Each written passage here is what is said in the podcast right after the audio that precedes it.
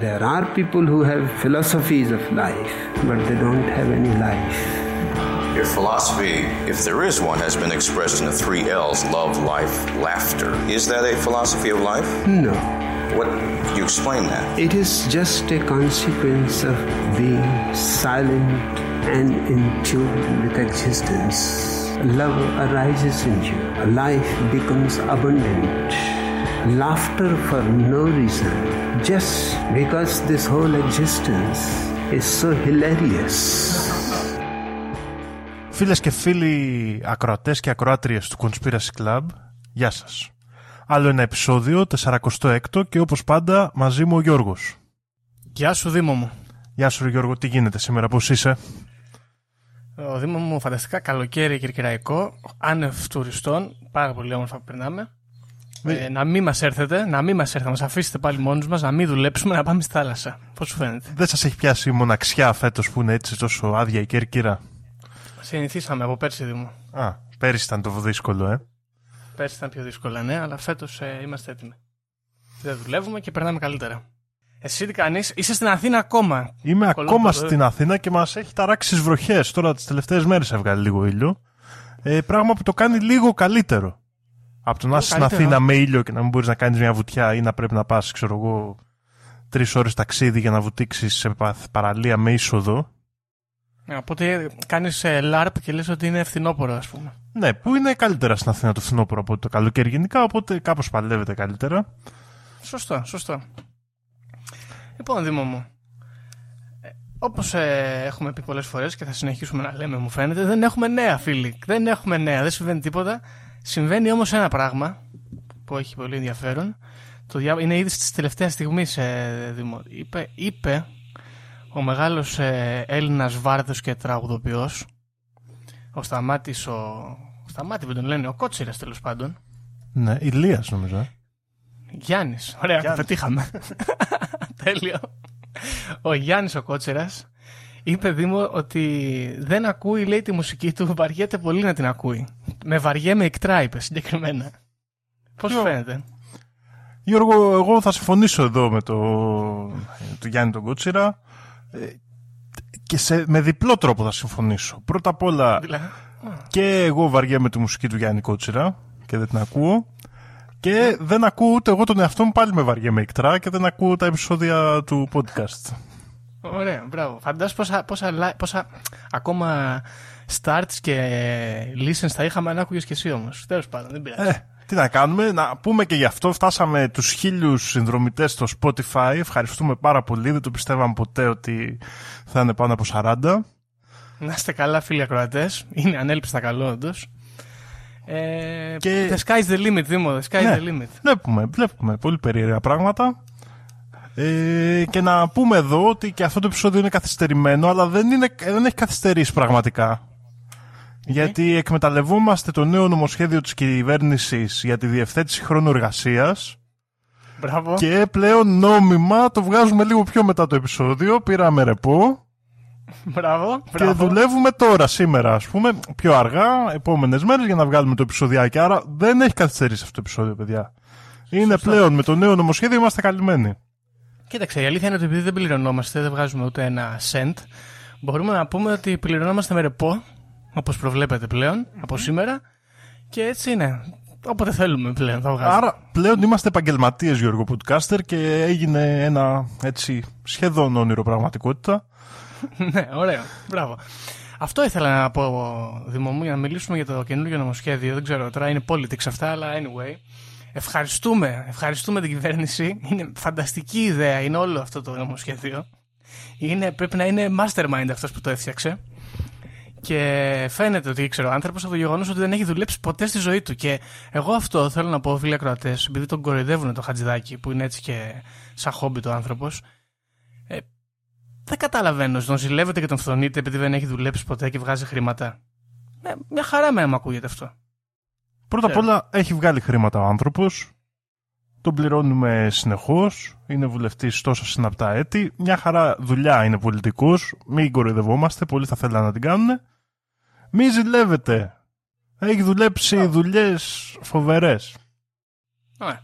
Και μέσα σε όλα αυτά που έχει το καλό νομοσχέδιο αυτό το εργασιακό, να σου πω ότι πήγα σε πορείες εγώ εδώ, Δήμο. Έγιναν πορείες πολύ μεγάλες εδώ το Πάμε. Κατέβασε ο κόσμος, πήγα κι εγώ. Ε, είχαν βγάλει κιθάρες και είχαν στήσει εκεί μικρόφωνα, μεγάφωνα, χαμός γινότανε. Και παίζανε όλη μέρα Βασίλειο Παπακοσταντίνου, τρελάθηκα. Έλεγα από πότε είναι αυτή η εφημερίδα. Χρονοταξιδιώτης έγινε. Χαιρετίσματα στην εξουσία και άλλα τέτοια. Ε, και σκεφτόμουν ότι εκτός από φανταστικό νομοσχέδιο αυτό, ε, είναι πολύ καλή ιδέα να βγαίνουν τέτοια πράγματα γιατί βγαίνει και στην αντεπίθεση του Κουκουέ και μας προσφέρει πολύ καλά memes.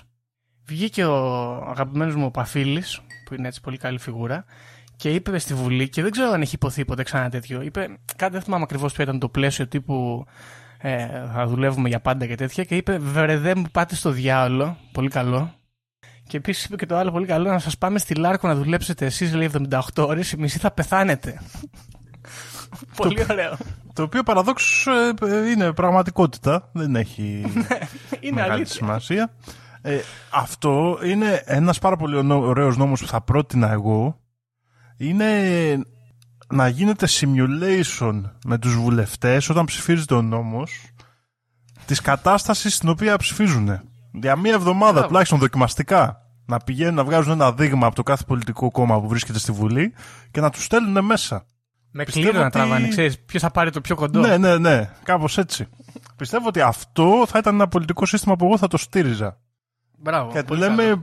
ε, πώς, το λέμε, πώς λέμε σήμερα, ας πούμε, προεδρευόμενη προεδρική δημοκρατία κλπ. Εμείς θα έχουμε προσωμιακή δημοκρατία.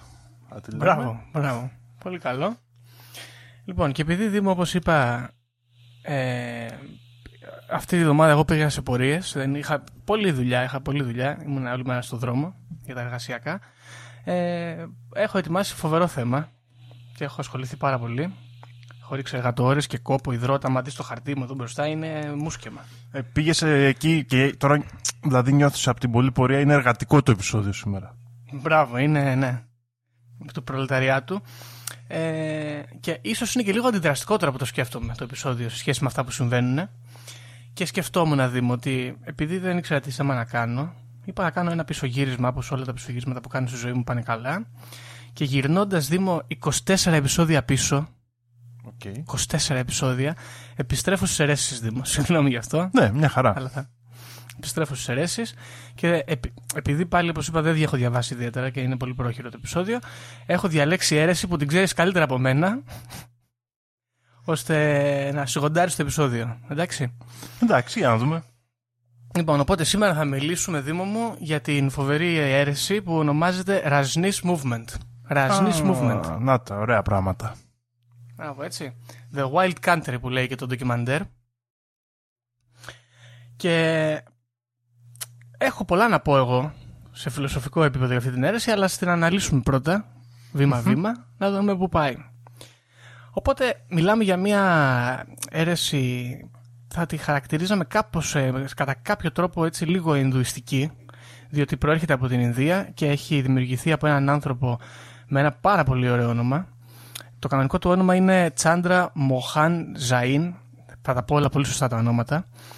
Ε, είναι γνωστός και ως Ακαράια Ραζνής ή Μπαγβάν Σρι Ραζνής και επίσης Όσο ο οποίος εδώ σύμφωνα με το βιογραφικό του είναι ένας άνθρωπος του Θεού, ένας μύστης και δημιουργός του Ραζνής Movement, του κινήματος Ραζνής. Μια φιγούρα πολύ κλασική για, για αυτή τη δουλειά έτσι, μουσια α, μακριά, καραφλοχέτη και σχετικά- σχετικά. Έντονα φρύδια επίσης, πολύ σημαντικό ε, για το παρουσιαστικό. Και ενός Εμένα τέτοιου ξέρεις τι μ' αρέσει, cast leader. Γιώργο, στο Μπαγκουάν Ρασνής.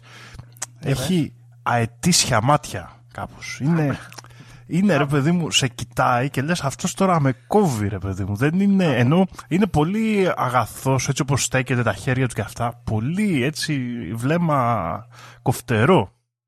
Χοφτερό, μπράβο. Κάτι περίεργο συμβαίνει εκεί μέσα, σκέφτεσαι. Ε, ο άνθρωπος αυτός έχει γεννηθεί το 1931 στην Ινδία. Πρέπει να ήταν με Βρετανούς η Ινδία τότε ακόμα. Ήτανε βασικά. Και αυτό που ξέρουμε γι' αυτόν είναι ότι. και εμένα μου έκανε εντύπωση, δεν το γνώρισα. Είναι ότι αυτός ήταν ε, λέκτορας σε πανεπιστήμιο.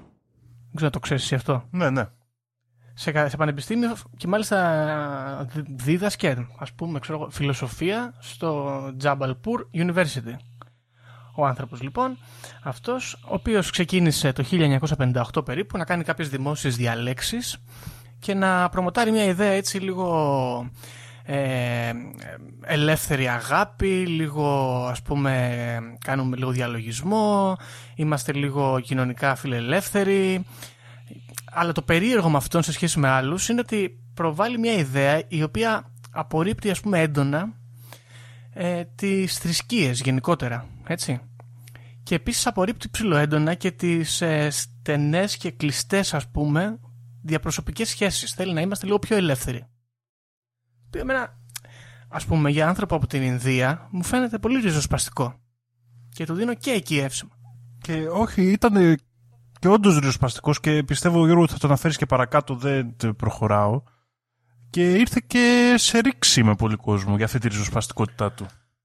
Ακριβώς. Συγκεκριμένα στην Ινδία ο άνθρωπος είχε λέει έντονη κριτική στο σοσιαλισμό και επίσης στην οικογένεια Γκάντι, όπου ε, μετέπειτα από τον ε, Μαχάτμα Γκάντι ήταν, είχε απογόνους ο άνθρωπος, είχε συγγενείς οι οποίοι ήταν έντονα πολιτικοποιημένοι και κυβερνούσαν στην Ινδία. Ε, επίσης ο φίλος μας εδώ ο Ρασνής ήταν πολύ υπέρμαχος του καπιταλισμού, επίσης ενδιαφέρον και ψινόταν πολύ με τα δικαιώματα των γυναικών, την ελευθερία των γυναικών, την επιστήμη, την τεχνολογία και είχε και μία μικρή ομπία, στην πούμε, με το birth control, ας πούμε, και τις εκτρώσεις. Ήταν πολύ φαν, γενικά. Δεν ψήνεται με παιδιά αυτός. Θα δούμε παρακάτω ότι αυτό παίζει ένα ρόλο. Παίζει ένα μικρό ρόλο. Τέλος πάντων, ο Ραζνής βγαίνει δημόσια λοιπόν, αρχίζει να κηρύττει αυτές τις ιδέες που είχε και γύρω στο 1964 περίπου αρχίζει να βρίσκει ανθρώπους ε, πλούσιους, οι οποίοι αρχικά είναι από την Ινδία και αργότερα είναι και από, από όλο τον κόσμο, οι οποίοι αρχίζουν να τον χρηματοδοτούν. Και πάρε λίγα φράγκα και κάνε λίγο τη δουλίτσα και στήσει το λίγο καλύτερα, να περάσουμε το μήνυμα για λίγο παραέξω και σιγά σιγά γίνεται παγκοσμίως γνωστός αυτός. Έτσι, πολύ καλά τα πήγε. Να κάνω εδώ ένα μικρό σχόλιο, Γιώργο, ότι Ναι. εκείνη την εποχή στην Ινδία ήταν σε τεράστια μόδα η έννοια του γκουρού, ας πούμε, δάσκαλος.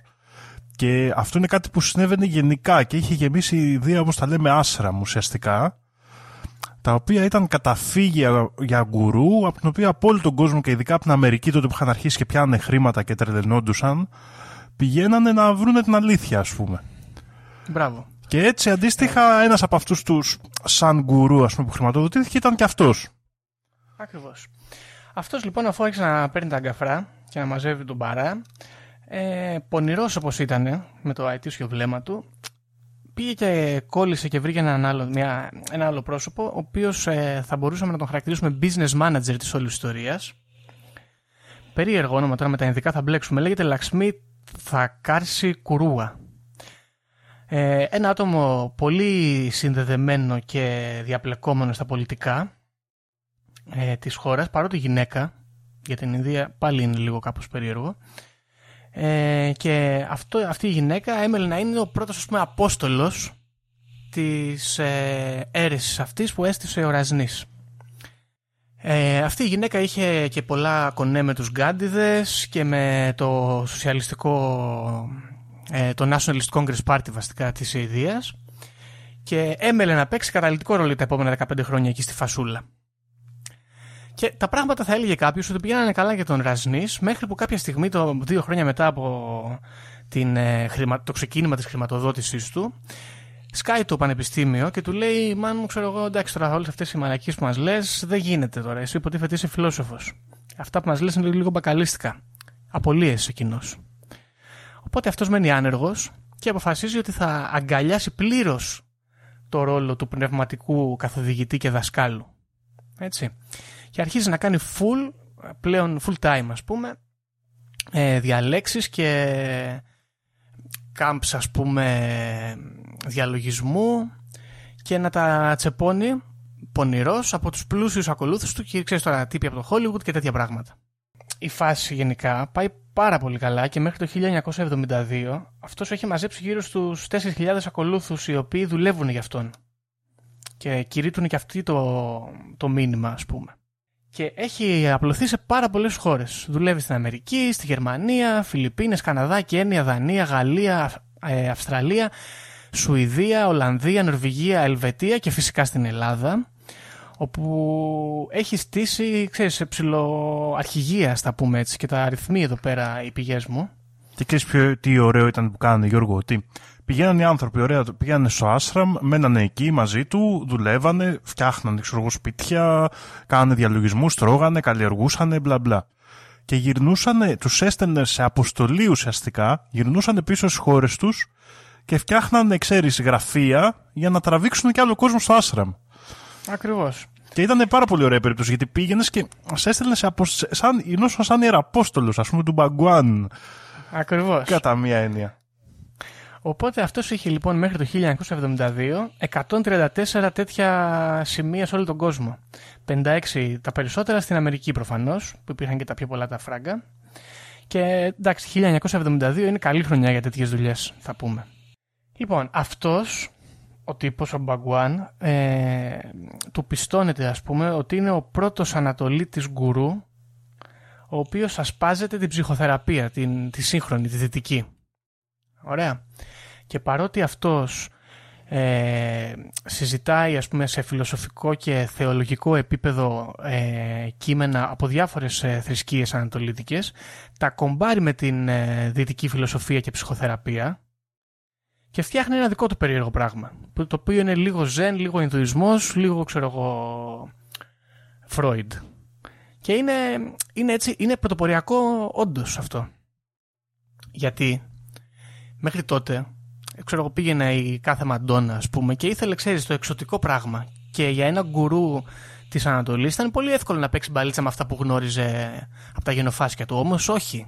Ο Ραζνή δούλεψε και μελέτησε και δυτικό πολιτισμό. Και τα έμπλεξε και έφτιαξε το δικό του πολύ πιασάρικο, από ό,τι φαίνεται, αποτέλεσμα. Λοιπόν, τα πράγματα πάνε καλά και νομίζω ότι είναι η ώρα να μιλήσουμε λίγο για το τι ακριβώς πρεσβεύει αυτή η φιλοσοφία. Δεν ξέρω αν πρέπει να την πούμε καν θρησκεία. Okay. Λοιπόν, το Rajneesh Movement, γενικότερα, φίλοι ακροατές, είναι ένα κίνημα το οποίο είναι βαθιά ριζωμένα, τα πιστεύω του, στην χαρά για τη ζωή, στο παιχνίδι ας πούμε, στην ευτυχία και στη χαρά από μία όμως σκοπιά η οποία εξετάζεται περισσότερο κατά αυτούς ε, επιστημονικά και λιγότερο ε, δογματικά και από άποψη πίστεως όπως κάνουν οι περισσότερες τέτοιες ε, θρησκείες ας πούμε. Δεν βασίζεται λοιπόν σε ιδεολογήματα αλλά περισσότερο σε τεχνικές και πρακτικές και μεθόδους οι οποίες αποσκοπούν στο κάθε άτομο ξεχωριστά να ανακαλύψει για τον εαυτό του το δικό του πνευματικό μονοπάτι ας το πούμε. Και το βαθύτερο ας πούμε, νόημα που λένε ότι θέλουν να καταλήξουν είναι να φτιαχτεί έτσι με αυτόν τον τρόπο μια ε, καθολική θρησκευτικότητα η οποία θα είναι διαφορετική για τον καθένα αλλά αποδεκτή από όλους. Κάπως έτσι το έβλεπε αυτός. Και για αυτό το λόγο το κίνημα αυτό ήταν ανοιχτό σε ανθρώπους από όλες τις θρησκείες, εθνότητες και γενικά ό,τι ήθελες ήσουν, αυτοί σε παίρνανε, δεν υπήρχε πρόβλημα. Τα λεφτά σου και το χρόνο σου να έδινες, σε παίρνανε αυτοί. Σύμφωνα με αυτούς λοιπόν δεν προσπαθούσαν να φτιάξουν μια θρησκεία αλλά κάποιο είδους πνευματικότητα θα τη χαρακτηρίσουμε. Ωραία. Μέχρι εδώ. Πολύ καλά. Νομίζω Γιώργο εδώ εμένα αυτό που έτσι και μου φαίνεται περίεργο και δεν, δεν ξέρω οποιαδήποτε άλλη έστω και με ελαφριάς μορφής θρησκευτική είναι ότι ε, έλεγε ο Μπαγκουάν θυμάμαι είμαστε οι ληστές πνευματιστές. Μπράβο, ακριβώς. Και, και, νομίζω ότι αυτό ακριβώς είναι που δείχνει και την ένωση που προσπαθούσε να κάνει ας πούμε του καπιταλισμού με τον εσωτερισμό της Ανατολής κάπως. Μπράβο. Και τώρα εδώ η φάση είναι, αυτός έχει γράψει, ο Μπαγκουάν έχει γράψει πάρα πολλά βιβλία γενικά. Ε, σε ένα από αυτά ε, αναφέρει ας πούμε το κίνημα αυτό ως μια άθρησκη θρησκεία με μόνη ποιότητα την αγάπη, την ε, σιωπή, την ε, πνευματικότητα και την προσευχή. ωραίο, ας πούμε, θα λέγε κάποιος. Ε, βέβαια, ακούγεται λίγο έτσι πολύ πνευματικό όλο αυτό. Ο ίδιος ο Μπαγκουάν είχε καμιά πενταριά Rolls Royce αποκτήσει ε, αργότερα, με τα... στο πέρασμα του χρόνου, ας πούμε. Ε, συγκεκριμένα κάτσε να σου πω αμέσως πόσες είχε. Έχω νομίζω υπάρχει το νούμερο. Είναι 30, 93. 93 Rolls Royce είχε αγοράσει ο Μπαγκουάν. Ε, καλά τα πήγε, θα πούμε. Ναι, μια χαρά. Ναι, αυτός, αυτός προσπαθούσε να κάνει αυτό το κόμπο πνευματικότητας και υλισμού, το οποίο είναι προχωρημένο πάρα πολύ και γενικά τολμηρό, διότι ξέρεις, πας και παίρνεις δύο κόντρα πράγματα και πας να τα μπλέξεις κάπως περίεργα, μπράβο του. Μπράβο του, μπράβο του. Λοιπόν, τώρα, με βάση αυτό λοιπόν το αφήγημα, ο Μπαγκουάν ε, αναπτύσσει ας πούμε μια ιδέα και για το πώς πρέπει να είναι η ιδανική κοινότητα. Ωραία. Και λέει λοιπόν ότι οι μεγάλες πόλεις, τα, τα έθνη και οι οικογένειες κάποια στιγμή αναπόφευκτα θα αντικατασταθούν από μικρές κοινότητες και από ένα τρόπο ζωής σαν τον παλαιακό ας πούμε του, του μικρού χωριού. Και κάτι τέτοιο κι αυτός προσπάθησε να κάνει ε, φτιάχνοντας όπως είπαμε σε όλες, σε όλες αυτά τα, τα μέρη που προαναφέραμε και πριν μικρά τέτοια, μικρούς τέτοιους πυρήνες. Αυτό που θα μας απασχολήσει ιδιαίτερα παρακάτω βέβαια είναι το μεγάλο ράντσο το οποίο δημιούργησε στην Αμερική στο, στο Portland αν δεν κάνω λάθος στο Oregon, στο Oregon νομίζω ε, όπου εξαγόρασε μια τεράστια περιοχή η οποία ήταν 259.000 ε, στρέμματα και έφτιαξε ας πούμε εκεί μια κοινότητα η οποία δεν ξέρω θα την πούμε μικρή γιατί παρότι ήταν μεγάλος ο χώρος και πολλά τα άτομα λειτουργήσε με έναν τρόπο όπως αυτός ας πούμε, που κήρυτε τουλάχιστον αρχικά. Ε, επίσης είχε άποψη δήμο μου και για την ε, οικογένεια και το γάμο και έλεγε ότι αυτά είναι λίγο μαλακίες ας πούμε δεν πολύ χρειάζεται και δεν, καλό είναι να μην παντρεύεστε και καλό είναι να μην κάνετε και παιδιά. Να μην κάνετε παιδιά γιατί αυτά είναι δυσλειτουργικά πράγματα, προκαλούν καταστροφές, δεν είναι ξέρω, κατάσταση αυτή. Και στο Oregon, σε αυτό το μεγάλο ράντσο που είχε φτιάξει, ε, ενθάρρυνε πάρα πολύ τους ακολούθους τους να χρησιμοποιούν ε, αντισυλληπτικές μεθόδους, να στηρώνονται και φυσικά να κάνουν πολλές εκτρώσεις. Επίσης, πολλοί άνθρωποι οι οποίοι πηγαίνανε και μένανε σε αυτές τις κοινότητες παρατούσαν τα παιδιά πίσω τους, τα αφήνανε. Με σκοπό ρε παιδί μου να αναπτυχθούν έτσι πνευματικά αφού αφοσιωθούν στο, στο αφήγημα αυτό που ήταν κατάγεννηκα των παιδιών. Ωραία. Τώρα, μέχρι στιγμής μας τα λέει πολύ καλά πνευματικά ο Μπαγκουάν, δηλαδή έχει, έχει κάποιες απόψεις, κάποιες ιδέες. Αλλά πρέπει να είμαστε και συνεπείς και στο δεύτερο κομμάτι που έλεγες πριν, το καπιταλιστικό. Έτσι. Και θα μπορούσαμε να πούμε με ασφάλεια Δήμο ότι είναι μια από τις καλύτερες business που έχουν γίνει εκεί έξω το Rajneesh Movement, άραγε. Ήταν μια χαρά business. Εγώ Γιώργο, εδώ θέλω να κάνω μόνο ένα μικρό σχόλιο, mm-hmm. το οποίο δεν ξέρω αν το θες να το μεταφέρεις. Ουσιαστικά ο Σο, παρόλο που είχε ιεραπόστολου σε πολλά μέρη, κοινότητα οργανωμένη είχε μόνο στην Ινδία. Ε, είχε κάνει και στην Κένια. Είχε, στην Κένια δεν νομίζω δεν είχε πάει ποτέ όμως. Ήταν κάποια ακολουθή του, ας πούμε, που τέτοιο. Ναι, ναι, ναι. Η κοινότητα που γίνεται στην Αμερική είναι για, μιλάμε για μια έξοδο ουσιαστικά από την Ινδία, έτσι. Αυτός φεύγει από την Ινδία. Πάει και αυτός να κάνει φάση εκεί στην Αμερική, στο Όρεγκον. Ακριβώς. Ναι. Γιατί στην Ινδία άρχισαν να το πιέζουν. Γιατί mm. οι γκουρού οι άλλοι είχαν όλοι ένα παρόμοιο προφίλ. Κατάλαβες το Ινδουιστικό, τη γιόγκα κλπ. Οπότε άρχισαν και γίνονταν επιθέσεις ε, στο άστραμ της Ινδίας. Είχε, υπήρχαν θέματα δηλαδή σοβαρά, είχαν γίνει και καταστροφές κλπ. Πηγαίνουν του πουλάγαν προστασία και ιστορίες. Γενικά τον ζορίσανε και του φερθήκανε μπαμπέσικα θα έλεγε κανείς και πολύ πολεμικά. Οπότε αυτός αποφασίζει ότι αφού έχω μαζέψει τα καλά τα φράγκα και τα πολλά τα λεφτά έρχονται από την Αμερική γιατί να μην πάω στην Αμερική να κάνω τη φάση μου. Και, στην Αμερική, συγγνώμη που διακόπτω, κλήθηκαν και καλέστηκαν όλοι οι άνθρωποι από όλα τα άλλα μέρη. Ακριβώς. Οπότε λοιπόν, Δήμο, αυτός σκάει στην Αμερική γύρω στο 1980, αν δεν κάνω λάθος. Και εκεί κοντά. Αγοράζει αυτή την τεράστια, όπως είπαμε, έκταση και μαζεύει όλο τον κόσμο και αρχίζουν και δουλεύουν, Δήμο. Δουλεύουν.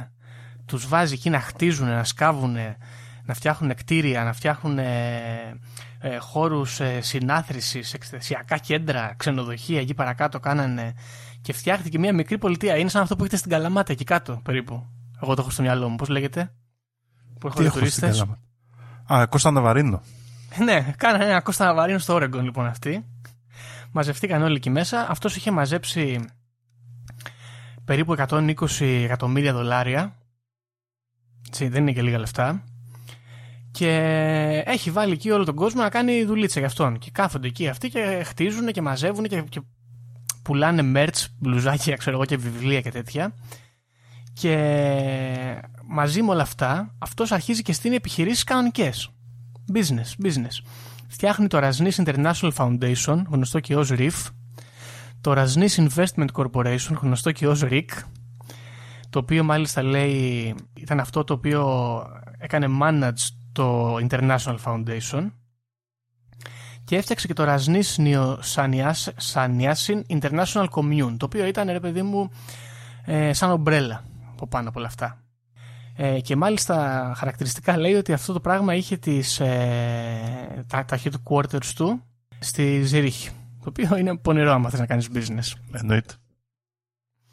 Είχε φτιάξει και μικρότερες επιχειρήσεις, το Rajneesh Travel Corporation, το Rajneesh Community Holdings, το Rajneesh Modern Car Collection Trust. Τι ωραίος. Όπου ασχολούνταν με Rolls Royce γενικά, να νοικιάζει Rolls Royce. Και μέχρι λέει τον, ε, μέχρι και αργότερα ε, είχε πελάτες όπως την BMW μέσα σε αυτές τις επιχειρήσεις της, την ίδια την BMW σαν επιχείρηση. Και, και... Ξέρεις τι γίνεται. Ένα ενδιαφέρον στοιχείο εδώ είναι ότι οι, οι μαθητές του Μπαγκουάν, οι Ρασνήσεις, οι Σανιάσινς όπως λέγονται αλλιώς, ήταν η high μεσαία τάξη ας πούμε των πιο εξελιγμένων κρατών του κόσμου. Ακριβώς. Ήτανε γαμάτι μηχανικοί, ήτανε γαμάτι γιατροί, ήτανε επιστήμονες, ήτανε χίλια δύο και είχε ένα σπουδαίο εργατικό δυναμικό μαζεμένο. Ισχύει, είχε μαζέψει όλο το, το, το Καλιφόρνια, ας πούμε, εκεί πέρα, όλους τους σπουδαγμένους και τους έπαιρνε τα λεφτά και αυτοί κάνανε δουλίτσα. Ωραίο, ξέρω εγώ. Το, το πονηρό με αυτή την ιστορία είναι ότι αυτός είχε φτάσει σε ένα σημείο να καθαρίζει γύρω στα 15 με 45 αναλόγως εκατομμύρια το χρόνο, ρε μαλάκα. Ναι. Εντάξει, αυτό είναι business, δεν είναι αστείο. Και ξέρεις ποιο είναι εμένα που, που μου αρέσει σε αυτή την ιστορία; Είναι ότι αυτό που έκανε ήταν με βάση τη φιλοσοφία του. Δεν κοροϊδεύε κανέναν. Όχι, αυτός σου έλεγε αυτή είναι η φάση, παιδιά. Ε, Καπιταλισμός και πνευματικότητα. Ακριβώς. Δηλαδή, Ωραίο. Εγώ περισσότερο το σύστημα αυτό το βλέπω σαν ένα σύστημα ατομικής διαχείρισης του καπιταλισμού. Δηλαδή, τι πρέπει να κάνεις ώστε ψυχολογικά να περνάς καλά μέσα στον καπιταλισμό, πραγματικά. Μπράβο. Λοιπόν, τώρα για να καταλάβεις, μιας και το ανέφερες, έχει γίνει μια έρευνα και παίρνουν ένα δείγμα 300 Αμερικάνων που οι οποίοι είναι μέλη εκεί του Rajneesh Movement και λέει ότι η μισή από αυτούς ήταν από την Καλιφόρνια, 97% ήταν λευκοί, 25% ήταν Εβραίοι, 85% ήταν upper middle class. Έτσι. Τα δύο τρίτα είχαν πανεπιστημιακές γνώσεις και πτυχία και χαρακτήριζαν ας πούμε τον εαυτό τους ε, επιτυχημένοι σε παγκόσμιο επίπεδο σαν κριτήριο ας πούμε. Ναι, αν ας πούμε θα μπορούσαμε να κρίνουμε κάπως ε, τα άτομα που συμμετέχουν σε αυτό το κίνημα θα τους λέγαμε ευκατάστατους. Έτσι, την έχουν, την έχουν βολέψει καλά οι άνθρωποι. Ξεκάθαρα και το γεγονός ότι πήγαν εκεί πέρα στο Oregon και φτιάξαν ουσιαστικά σε πολύ σύντομο διάστημα μια ολόκληρη πόλη δείχνει ότι έχεις πολλά άτομα και σε ποσότητα αλλά και σε χρηματική ικανότητα που ναι. έσκασαν εκεί πέρα. Σωστό. Συν όλες τις επενδύσεις που είχε κάνει και είχε κρατήσει χρήματα μόνος του, έτσι δεν το συζητάμε. Να πούμε κιόλας σε αυτό το σημείο όσον αφορά την, ε, τον ηλισμό ας πούμε του Μπαγκουάν ότι έλεγε ρε παιδί μου ότι εγώ ας πούμε έχω τις 100 Rolls Royce μου και με γεια μου με χαρά μου αυτό είναι μια έκφραση της απέχθειάς μου για την μεσαία τάξη. Δεν γουστάρω ρε παιδί μου. Δεν γουστάρω αυτή την ε, αυτή τη μιζέρια ας πούμε δεν ήθελε.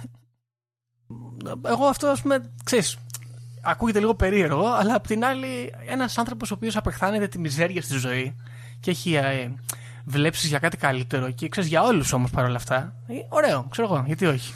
Ναι, και ξέρεις, περισσότερο το έλεγε σε φάση ε, και γιατί ε, δεν το θεωρώ εγώ τόσο αποθετικό. Το έλεγε σε φάση λίγο δεν μπορούμε να ζούμε με ροδούλη με ροφάι. Ναι. Δεν θα είμαστε τώρα μαλάκες, λέει. Εδώ έχει, έχουν φτιαχτεί Rolls Royce να απολαμβάνουμε, έχουν φτιαχτεί μετάξια να φοράμε, έχουν φτιαχτεί τέτοια. Εμείς τώρα θα είμαστε με ροδούλη με ροφάι. Όχι, λέει, θα φτιάξουμε κοινότητες να ζούμε έτσι. Κατάλαβες. Εμένα εκεί κάπως με ακουμπάει αυτό. Ήταν λίγο, λίγο πασόκα, το πούμε. Ναι, μπράβο, ήταν λίγο πασόκ. Πώς έλεγε, Ε. θα- θέλω αυτό το κουστούμι. Το Gucci, δεν θυμάμαι τι ήταν το κουστούμι, να το φοράνε όλοι οι Έλληνες. Είναι, Α, είναι, που έλεγε ο, είναι- Κα... ο Κατσιφάρας το ο λέγε. Κατσιφάρας, ναι. Μπράβο. Ένα, ένα τέτοιο πράγμα, ρε παιδί μου. Έβγαλε. Μπράβο. Και επίσης, μάλιστα, είχε βγάλει λέει, και κάτι stickers τα οποία ακολούσαν εκεί στο Oregon, τα οποία γράφανε πάνω Jesus saves, Moses invests, Bhagwan spends. Ο Ιησούς σώζει, ο Μωυσής επενδύει, ο Bhagwan ξοδεύει. Τέλειο. Το οποίο είναι τέλειο. Είναι τέλειο, δεν είναι; Λοιπόν, η φάση πάει καλά, Δήμο, γενικά. Αυτοί έχουν μαζευτεί όλοι εκεί πέρα, έχουν φτιάξει, έχουν χτίσει με τα χέρια τους αυτή την κοινότητα. Κάνουν εκεί ελευθεριακό σεξ. Ε, χορεύουν, τραγουδάνε, τρώνε όλοι παρέα. Και αρχίζουν να έρχονται τουρίστες. Σκάνε τύποι απ' έξω να δουν τη φασούλα. Και όσο έρχονται, τόσο περισσότεροι γράφονται. Έτσι. Γιατί να σου πω και κάτι, λογικό δεν είναι. Πες ότι εσύ είσαι, ξέρω εγώ, ένας τύπος τώρα από το Seattle, δουλεύεις, ξέρω εγώ, δεκάωρο σε, σε αεροπορική εταιρεία, φτιάχνεις εξαρτήματα για αεροπλάνα και μαθαίνεις για κάτι τύπους που παρτάρουν όλη μέρα κάπου στο Oregon, παίρνεις το αεροπλάνο, πηγαίνεις, τους βλέπεις να παρτάρουν όντως όλη μέρα και λες: Δεν κατάλαβα, αυτοί τι είναι, μάγκες, και εγώ τι είμαι, μαλάκας.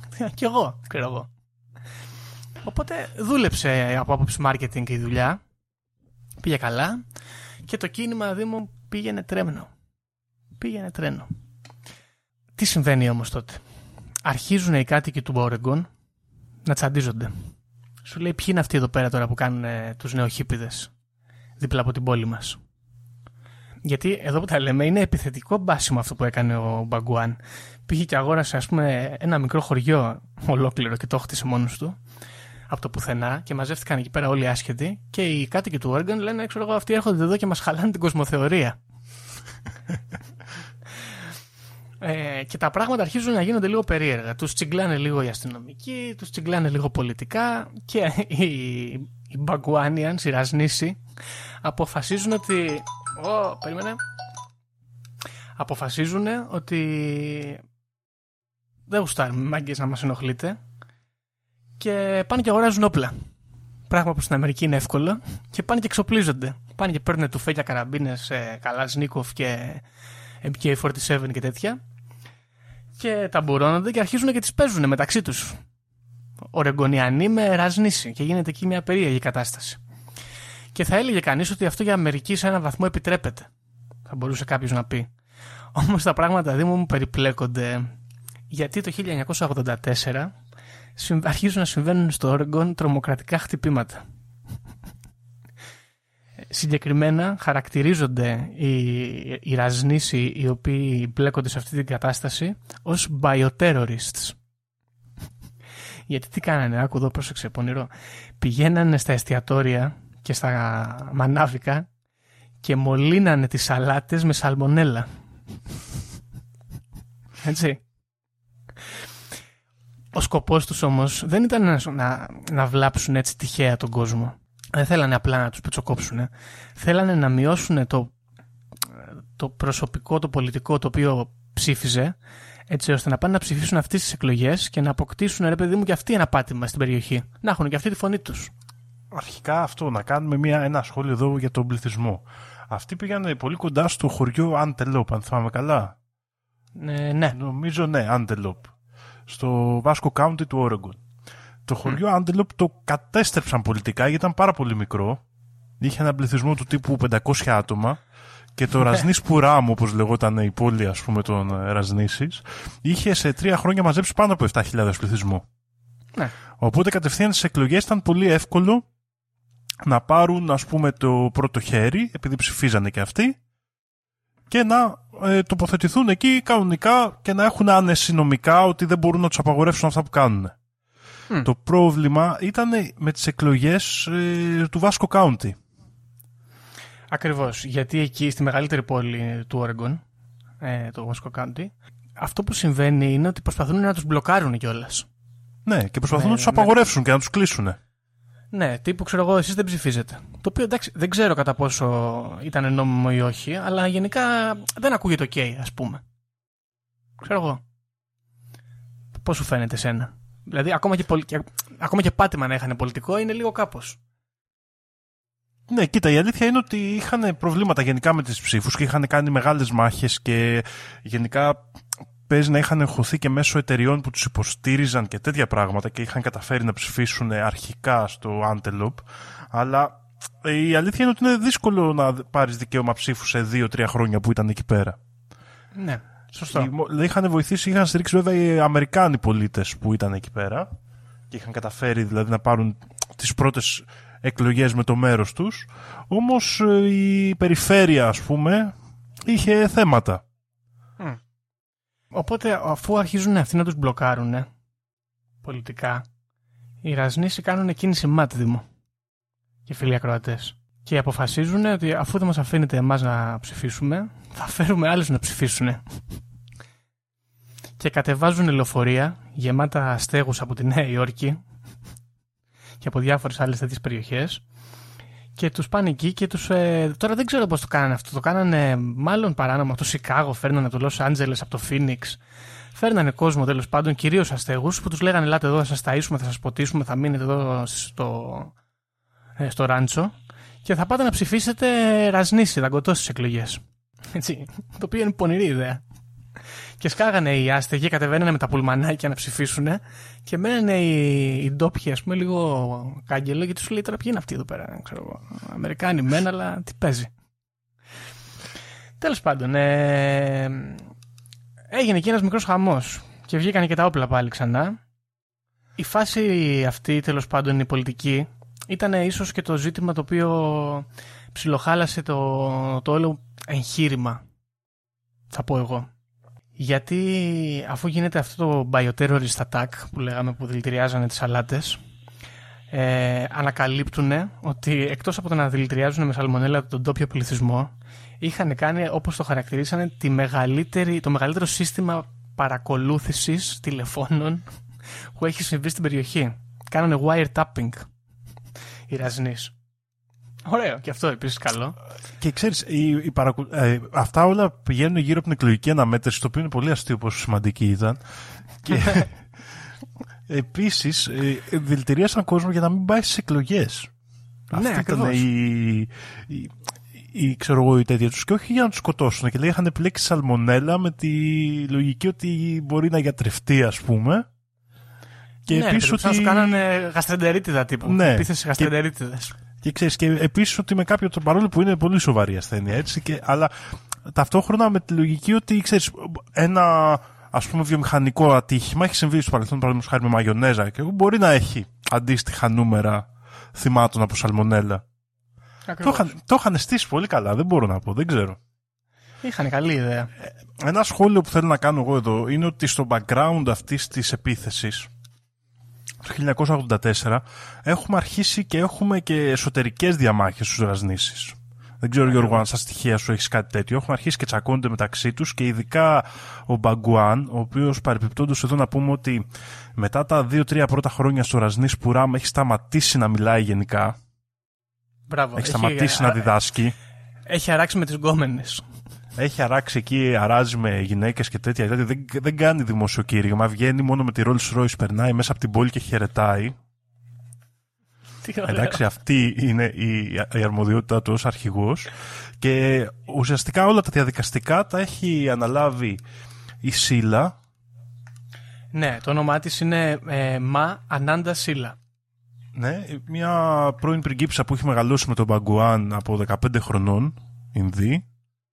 Και είναι η- ουσιαστικά ο μάνατζερ της φάσης, ε, ειδικά στο Ραζνής Πουράμ από πολύ νωρίς. Το δεξί του χέρι, ας πούμε. Ναι, ο- ο- ενώ είχαν άριστη σχέση και όπως είπα έχει μεγαλώσει μαζί του αυτή η γυναίκα, έτσι, είναι σαν παιδί του κατά μία έννοια. ε, έχουν αρχίσει και τσακώνονται και τέτοια πράγματα. Το άλλο περίεργο είναι ότι επειδή ο Μπαγκουάν δεν μιλούσε σχεδόν με κανένα, αυτά τα στοιχεία τα ξέρουμε από τον οδοντίατρό του. Έτσι, μπράβο. Που ήταν ο μόνος άνθρωπος με τον οποίο μιλούσε. Τέλειο. Λοιπόν, τώρα. Δεν θυμάμαι να το μείνουμε όνομά λίγο του στη- τώρα, αλλά. Να μείνουμε λίγο στη Σύλλα. Αφού γίνονται λοιπόν αυτές οι επιθέσεις, ε, τους μπαγλαρώνουν με τα πολλά. Γίνεται εκεί ένα σκηνικάκι και τους μπαγλαρώνουν. Διώχνουν τον Μπαγκουάν καταρχάς. Και επιτρώει ένα, μια καμπάνα δεκαετής ε, κάθερξης και 400.000 πρόστιμο. Και αυτός ε, επιστρέφει στην Ινδία και μάλιστα λέει εδώ σύμφωνα με τους ακολούθους του βέβαια ότι γνώρισε την αποθέωση καθώς επέστρεψε στην Ινδία και πλέον ως γκουρού θεωρούταν ε, μάρτυρας ο άνθρωπος αυτός. Έτσι. Πήγε καλά. Ε, η Σίλα από την άλλη δεν πήγε πολύ καλά. Το δεξί του χέρι δεν πήγε πολύ καλά. Διότι το 1984 αφού έγινε αυτό το σκηνικάκι τιμολογείται, βασικά κατηγορείται ότι αυτή είχε ε, τέλος πάντων πλέξει, είχε, μηχανο- είχε- είχε πλέξει όλη αυτή την επίθεση στο μυαλό της και ότι αυτή ήταν πίσω από το μυαλό, το mastermind πίσω από αυτή την επίθεση σαλμονέλας και κατηγορείται μάλιστα από τον ίδιο τον Μπαγκουάν. Τα ρίχνει πάνω της δηλαδή.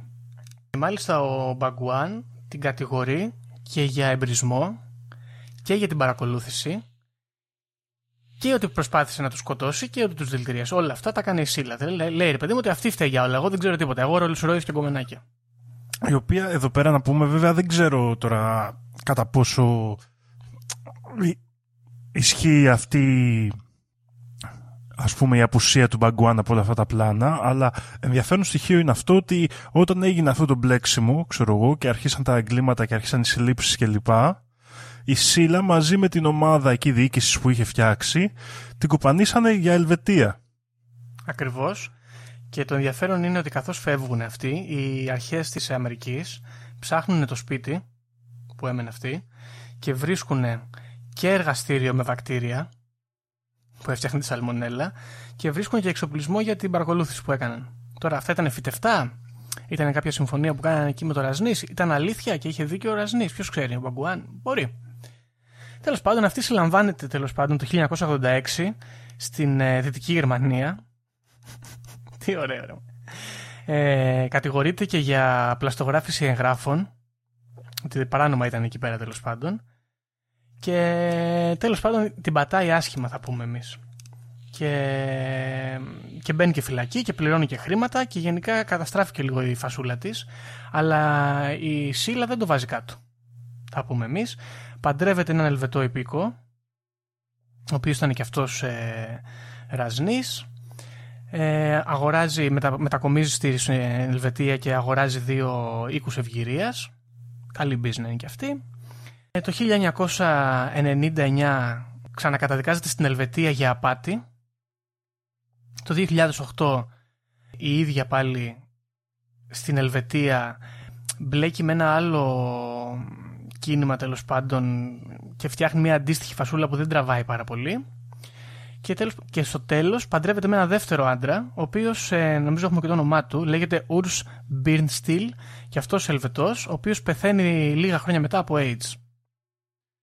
Ε, ο γάμος αυτός γίνεται αφού αυτή αποφυλακιστεί. Γενικά είναι σκιώδης χαρακτήρας στο δεξί χέρι του Μπαγκουάν Ερασνής και εγώ θα ενστερνιστώ την, ε, τις κατηγορίες που κάνει ο ίδιος. Δεν τον έχω για τύπο που θα έκανε τέτοια πολεμική, ιδιαίτερα αφού φαίνεται ότι σαν άλλος Ανδρέας Παπανδρέου είχε παλα- παρατήσει το spirituality και το κήρυγμα και απλά ζούσε τη ζώλα του. Οπότε, ναι. Δεν ξέρω να σου πω την αλήθεια. Ε, μπορεί, μπορεί και όχι. Ε, ένα παράδοξο στοιχείο με τη Μάνα Σίλα είναι ότι αυτή σε μετέπειτα συνεντεύξεις και δηλώσεις της έμεινε πιστή στον Μπαγκουάν. Ε, ναι, Δεν βέβαια, έβγαλε ε, κακία. Έβγαλε έλεγε, μια... έλεγε όμως ότι το χαλάσαμε ρε παιδί μου το πράγμα από, μετά από κάποιο Ναι. διάστημα. Ναι. Είπε ξέρω εγώ ότι είχε αρχίσει να χαλάει ε, η φάση και να μην κάνουμε αυτά που κηρύττουμε. Ναι, τέλος και πάντων. σε αυτό το δίπολο, ας πούμε, προτιμώ τη Σίλα από τον Μπαγκουάν. Γιατί α, αυτός βγήκε και τους έκραξε. Βγήκε και είπε, δηλαδή το 1984 όταν άρχισε να μπλέκει το πράγμα, τον πιάσαν αυτόν ωραία, του ρίξαν 10 χρονάκια, του ρίξαν και κάποιο πρόστιμο, δεν θυμάμαι, μισό εκατομμύριο δολάρια, Ναι, τεράστιο ναι, ναι. ποσό για την εποχή. Ισχύει. Τα έχει Τα βγάλει έδωσε βέβαια. αυτός αμέσως, του δώσανε και ότι είναι persona non grata στην Αμερική, μην ξανάρθεις εδώ ποτέ και τέτοια. Και αυτός ήταν η πρώτη φάση τότε που έσπασε τη δημόσια σιωπή του. Μμ, Σωστό. Δηλαδή. Και βγήκε και άρχισε και έκραζε τη σύλλα. Δηλαδή δεν, μ' α- δεν μ' άρεσε με αυτό το σκηνικό. Κατάλαβες; Εντάξει, μ- μοιάζει να, είναι, να μην είναι πιστός στο κίνημα, αλλά θα μπορούσε κάποιος να πει ότι ξέρω εγώ τον είχαν παραγωνίσει ας πούμε έτσι πολιτικά μέσα στο κίνημα και αυτός αποτραβήχτηκε και όταν τα πράγματα ξεφύγανε ένιωσε την υποχρέωση να, να πει την αλήθεια. Ξέρω εγώ. Ναι, Κάπως. συμφωνώ εν μέρη, αλλά θα προτιμούσα να το έχει κάνει νωρίτερα. Νωρίτερα, σωστό. Αλήθεια είναι αυτή. Ε, να πούμε κιόλας εδώ για τη Σίλα ότι αργότερα κατηγορήθηκε ότι τον πρώτο της άντρα τον σκότωσε αυτή με δηλητήριο ενέσιμο. Του έριξε εκεί μια ένεση και τον πέθανε με δηλητηρίαση. Αλλά ξέρεις, δεν καταδικάζεται, δεν κατηγορείται γι' αυτό και απλά μένει στην παραφιλολογία αυτό το στοιχείο. Τι άλλο μας ενδιαφέρει; Α, μας ενδιαφέρει ότι μετά την ε, φυλάκιση αυτή της, ε, και τις κατηγορίες το 1984 ο Μπαγκουάν κάνει μια κίνηση ματ, ίσως θα μπορούσαμε να την πούμε. Και μαζεύει όλους τους ακολούθους του. Μαζεύει και τα, τα βιβλία αυτά που έχει γράψει. Και λέει, παιδιά, ξέρω εγώ, εντάξει, ε, παίχτηκε μαλακία, στράβωσε το πράγμα. Και αρχίζει, βά- βάζει μια μεγάλη φωτιά εκεί στο, στο ράντσο και αρχίζει να καίει όλα τα βιβλία τα οποία είχαν, είχε γράψει αυτός και είχαν αναφορές σε αυτό, τη- σε αυτό το κίνημα. Και μαζί με τα βιβλία που έκυγε καίει μαζί και τα, τη- τα ρούχα ας πούμε και τις ρόμπες που φορούσε η Σίλα. Προσπαθώντας με αυτόν τον τρόπο να εξαφανίσει ας πούμε το αποτύπωμα και της ίδιας αλλά και του κηρύγματός του με κάποιο τρόπο. Cleanse it with fire. Ωραίο. Και, Έτσι. ε, και κάνει και το μεγαλύτερο marketing trick όλων των εποχών. Με το ονομάζεται σε όσο, όπως είναι ε, σε κάποιο βαθμό ευρέως γνωστό σήμερα. Γιατί Σωστό. εγώ γνωρίζω και διάφορους ανθρώπους που ξέρουν τον όσο και τον διαβάζουν και δεν ε, ξέρουν όλη αυτή την ιστορία από πίσω. Και είναι πολύ ενδιαφέρον αυτό μου έχει φανεί τέλος πάντων εμένα σε παρέες κλπ. Η αλήθεια είναι ότι θυμάμαι που συζητούσατε για τον νόσο και τα βιβλία του και εγώ δεν τον ήξερα, αλλά είχα δει το ντοκιμαντέρ του Netflix για τη φάση με τους Ραζνείς. Ε, ναι, Βέβαια και η καριέρα του Μπαγκουάνο Σόσο ήταν και αυτή πολύ σύντομη, καθώς λίγους μήνες πριν γεννηθώ εγώ, ε, κάπου στο 1990, ε, πέθανε σε σχετικά νεαρή ηλικία των 58 ετών. ακριβώς. Θάβεται στο άσραμ του εις ε, Πουόνα, θα το πούμε μάλλον έτσι ελπίζω να το προφέρω σωστά. Πού να, εκεί που ήταν και το αρχικό ουσιαστικά. Το πρώτο, μπράβο, το αρχηγείο, το οποίο λέει μετά γίνεται, ονομάζεται Διόσο International Meditation Resort. Οπότε ας πούμε καταλαβαίνω εγώ ότι μια επιχειρηματικότητα συνεχίζεται και μετά το θάνατό του. Ναι, πεθαίνει ο Μπαγκουάν και η αλήθεια είναι όπως είπαμε και ακριβώς πριν ε, η, η εταιρεία συνεχίζει να υπάρχει. Έτσι, Έως και όλο αυτό σήμερα. το έχει. Ναι, υπάρχει αυτό και είναι και ψηλό αναγνωρισμένο σαν έτσι παρα, παραθρησκεία και συνεχίζει να έχει μέλη, συνεχίζει να λειτουργεί, συνεχίζει να βγάζει χρηματάκια και πάει καλά. Πάει καλά και μετά το θάνατο του Ράζνη του ίδιου. Και συνεχίζει να έχει το ίδιο προφίλ, Γιώργο. Εγώ σε- στο χώρο των προγραμματιστών, ας πούμε, το έχω δει πολύ. Ε, Συνεχίζει να έχει και το ίδιο προφίλ μελών, δηλαδή άτομα που είναι λίγο, ας το πούμε, υψηλή μεσαία τάξη. Προγραμματιστές, γιατροί, αρχιτέκτονες. Πάντα είναι μια, δηλαδή μια αίρεση, δεν ήταν, ε, ας πούμε αίρεση, που πάντα περιστρέφεται γύρω από έναν τέτοιο κόσμο. Ναι. Και συγκεκριμένα, μιας και ανέφερες το δημογραφικό και μετά το θάνατο, ε, αναφέρεται ότι στο Όσο International Meditation Resort, στον τάφο του δηλαδή, ε, συνεχίζει να τον επισκέπτεται ο κόσμος. Θεωρείται ένα ιερό μέρος, ένα μέρος στο οποίο κάποιος το επισκέπτεται για να βρει τον εαυτό του και να, να συμφιλειωθεί ας πούμε, με το σώμα του και τις επιθυμίες του και να φέρει το μυαλό του σε μια ε, αρμονία με το περιβάλλον και τον κόσμο και αυτό το, το resort προσελκύει γύρω στους 200.000 ανθρώπους στον κόσμο και μάλιστα έχει και πάρα πολλούς ε, διάσημους ε, επισκέπτες. Μία από αυτές τις προσωπικότητες είναι ο ίδιος ο Δαλάη Λάμα. Εντάξει ο οποίος γενικά οκ, είναι περίεργη η ιστορία αλλά στυλ είναι ο Δαλάη Λάμα. Ναι αυτή είναι η ιστορία των Ραζνής. Ένα σχόλιο, εγώ μια μικρή αναφορά θέλω να κάνω Γιώργο, ότι ως προς τη φιλοσοφία του Μπαγκουάν, ότι κύριο ρόλο έπαιξε αυτό που λέμε ε, το κίνημα των, της, των ανθρώπινων δυνατοτήτων, τέλος πάντων στα αγγλικά Human Potential Movement, το οποίο ήταν ουσιαστικά ένα, μια ψυχολογική κίνηση, ξεκινώντας με ψυχολόγους όπως ο Μάσλοου κλπ.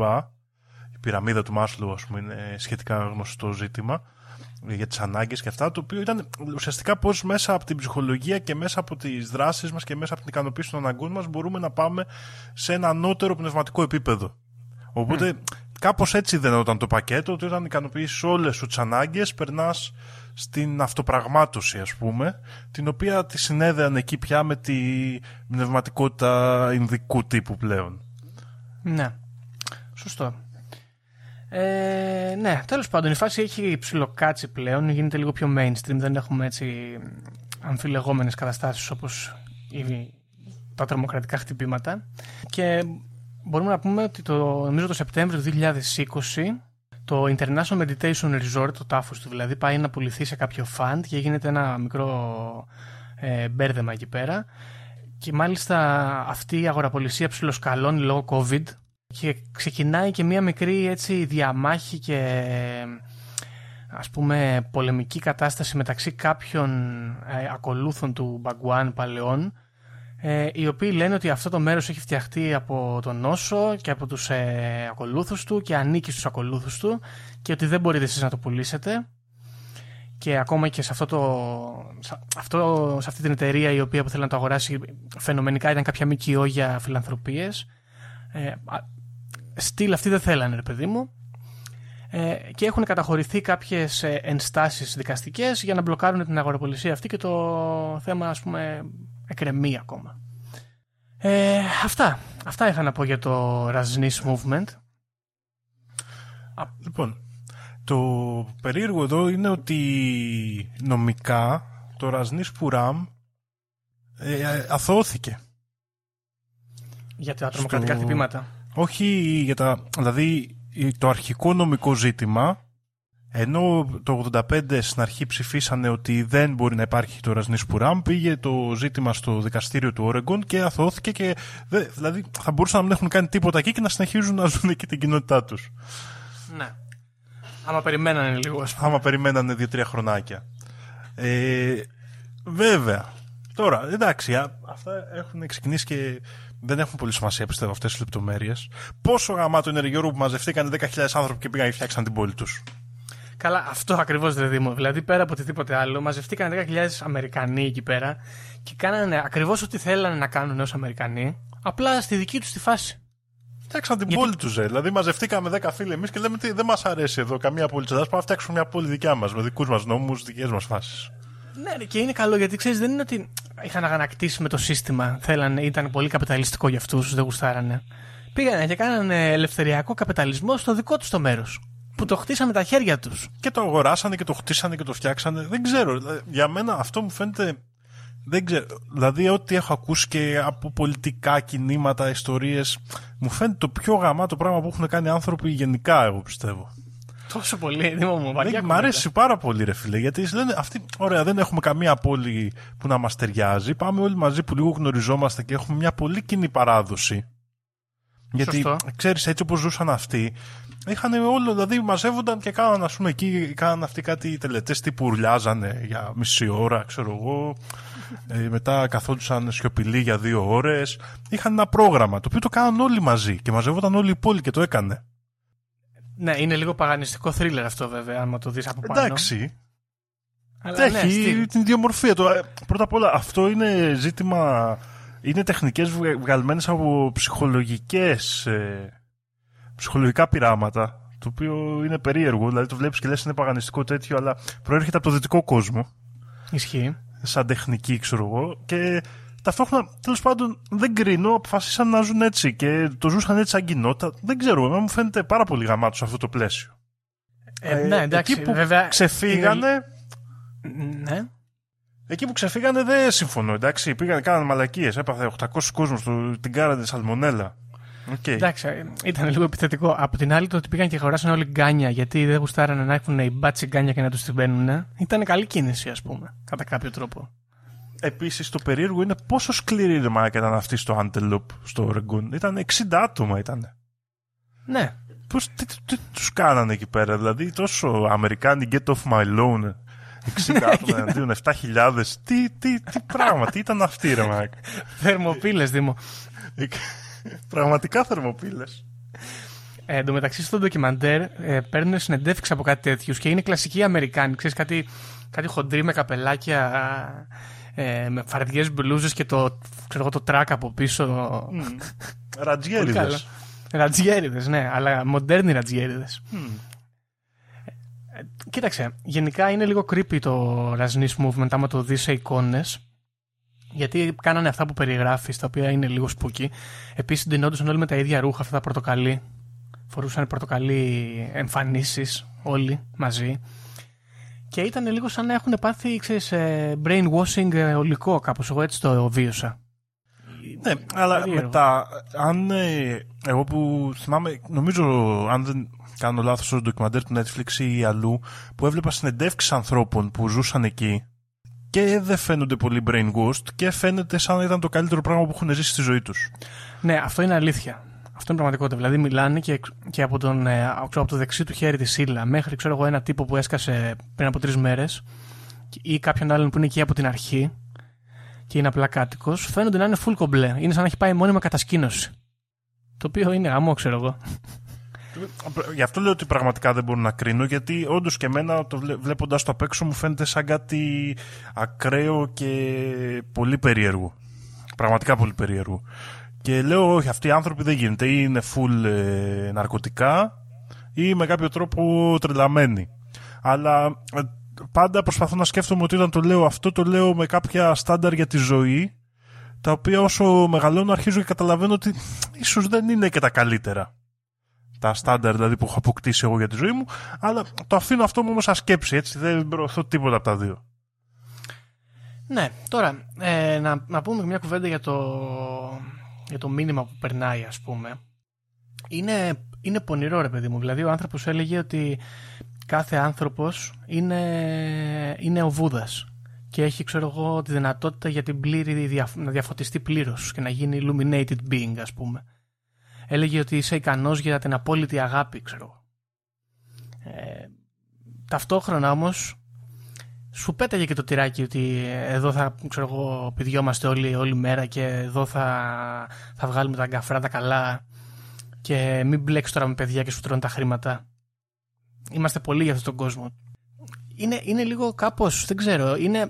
Καλά, είναι χάλια λίγο, είναι σαν να σε κοροϊδεύει γιατί παίρνει εντελώς αντικρουόμενα πράγματα και τα βάζει στο ίδιο τσουβάλι. Αλλά από την άλλη είναι πολύ τολμηρή ιδέα να το δοκιμάσεις αυτό, να το επικοινωνήσεις στον κόσμο. Πώς σου φαίνεται; Κοίτα, δεν ξέρω. Δηλαδή, ένα πράγμα εδώ θα πω που ε, μ' άρεσε με το Ραζνής είναι ότι ο ίδιος ε, όταν προσπαθούσε να περιγράψει τον νέο άνθρωπο που θα είναι ο νέος Σάνια όπως τον έλεγε δηλαδή τα άτομα αυτά και καλά προσπαθούσαν να γίνει ο ίδιος και να κατασκευάσει θα έχουν λέει την πνευματικότητα του Βούδα και την όρεξη για ζωή α, του Ζόρμπα the Greek. Ναι, the new man is Zorba the Buddha έλεγε συγκεκριμένα. Ναι.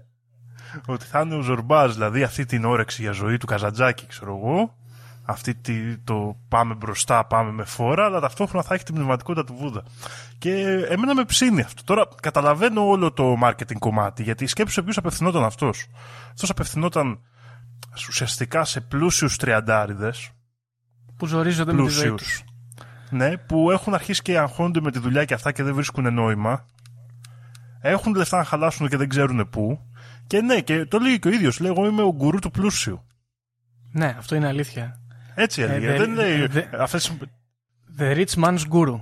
Mm, Αυτές οι μαλακίες λέει που πάνε και πετάνε τα πράγματά τους και τον ασκητισμό και αυτά. Εγώ σου λέω ότι μπορείς να έχεις και το καλό σου στο φαΐ και το καλό σου στο κουστούμι και να είσαι και πνευματικά ισορροπημένος. Αυτό ήταν κάπως ο σκοπός του κινήματος. Ναι, να όμως να ρωτήσω εγώ τώρα εδώ κάτι. Και ίσως αυτό είναι το, κάτι που ίσως αξίζει να κουβεντιάσουμε στα πιο, πιο σοβαρά.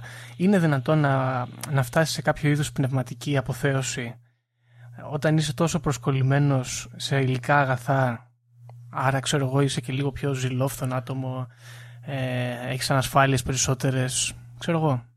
Ε, κοίτα, όπως είναι τώρα τα πράγματα, ε, δεν το πιστεύω, είναι αλήθεια. Αλλά δεν πιστεύω ότι δεν μπορεί να γίνει. Πώς μπορεί να γίνει, δηλαδή σκέφτομαι ότι εγώ ας πούμε παίρνω μια BMW. Ωραία. Και ταυτόχρονα θέλω να είμαι σε ζεν κατάσταση όμως. Θέλω να είμαι ο Βούδας. Άμα έχω την BMW, δεν εφησυχάζομαι. Αφού μου αρέσουν τα αγαθά και τα πλούτη, δεν με εφησυχάζομαι με την BMW. Θέλω, ξέρω εγώ, και μια Aston Martin. Και άμα πάρω την Aston Martin, θέλω και μια Rolls Royce. Και μετά θέλω και την αντίκα τη Ferrari, ξέρω εγώ. Και αυτό ξέρεις, δεν τελειώνει ποτέ, άρα ποτέ δεν μπορώ να φτάσω στο Zen. Το, το, το εξετάζω από την πολύ Zen και παραδοσιακή Zen οπτική. Ναι. Οπότε, Αλλά... γι' αυτό δεν ξέρω. Δεν ξέρω. Αλλά από την άλλη μπορείς να, το, να το εξετάσεις το Zen από κάποια άλλη οπτική. Σκέφτομαι. Τώρα δεν λέω ακριβώς τη δικιά μου άποψη, λέω περισσότερο του Μπαγκουάν, ο οποίος έλεγε ότι όταν θα τα έχεις όλα, ε, τότε δεν θα σε νοιάζει τόσο πολύ. Δηλαδή, αντί να σου πει άφησε τα όλα για να μην σε νοιάζει, σου λέει πάρε τα όλα για να μην σε νοιάζει. Ναι. Τελικά τι είναι πιο δύσκολο όμως, να τα πάρεις όλα ή να τα αφήσεις όλα. Ποιος ξέρει. Τι ανάλογα τον άνθρωπο πιστεύω, δεν ξέρω. Mm. Και αυτό εγώ πιστεύω ότι η δασκαλία του Μπαγκουάν δουλεύει μόνο σε, σε επίπεδο κοινότητας. Ναι. Κατάλαβες, δηλαδή μόνο όταν ζουν αρκετοί άνθρωποι μαζί το ίδιο πιστεύω ότι μπορεί να δουλέψει. Επειδή ας πούμε έχεις την ψευδέστηση ότι έχουμε, το έχουμε όλα αφού έχουμε όλοι τα ίδια κάπως. Και έχουμε τα ίδια και ναι, τα έχουμε όλα. Δηλαδή σε μια κοινωνία που υπάρχουν άνθρωποι πολλών ταχυτήτων δεν μπορεί να δουλέψει αυτό το πράγμα. Ναι, αυτό είναι αλήθεια. Ενώ στο Άσραμ ή στο Ρασνή Πουράμ που είχαν πολύ καλό βιωτικό επίπεδο, έτσι, αλλά είχαν όλοι τα ίδια. Mm. Πολύ υψηλό βιωτικό επίπεδο. Και τα αμάξια τους τα είχαν και τα λεωφορεία είχε εκεί το Ρασνή Πουράμ να ό,τι θέλεις είχαν, τα καλά εστιατόρια, τα... είχαν, είχαν πολύ καλό επίπεδο ζωής. Αλλά επειδή ακριβώς είχαν όλοι τα ίδια, νομίζω ότι είχαν χρόνο να ασχοληθούν με την πνευματικότητά τους γιατί δεν είχαν να δουν και κάτι άλλο. Αυτό μπορεί να είναι πραγματικότητα, ε, ναι. Καταλαβαίνεις, οπότε νομίζω ότι υλικά ένιωθαν αυτοί οι άνθρωποι ότι τα έχουν όλα. Άρα δεν είχαν κάποια επιθυμία.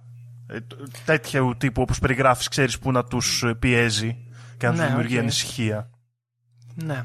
Γι' αυτό το έδεσα κι εγώ και με τα. πριν και είπα ότι είναι σημαντική αναφορά ο Μάρλους σε αυτό το πράγμα, γιατί το πίστευαν πολύ αυτό το πράγμα. Ότι η αυτοπραγμάτωση θα έρθει μόνο όταν έχεις ικανοποιήσει όλες σου τις ανάγκες 100%. Ότι δεν μπορεί, ας πούμε, να ψάχνεις για τον έρωτα και να ασχολείσαι με την πνευματικότητά σου.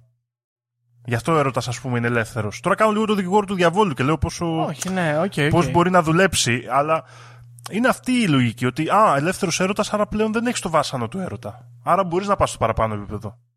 Ναι, βέβαια. Εντάξει, ξέρεις.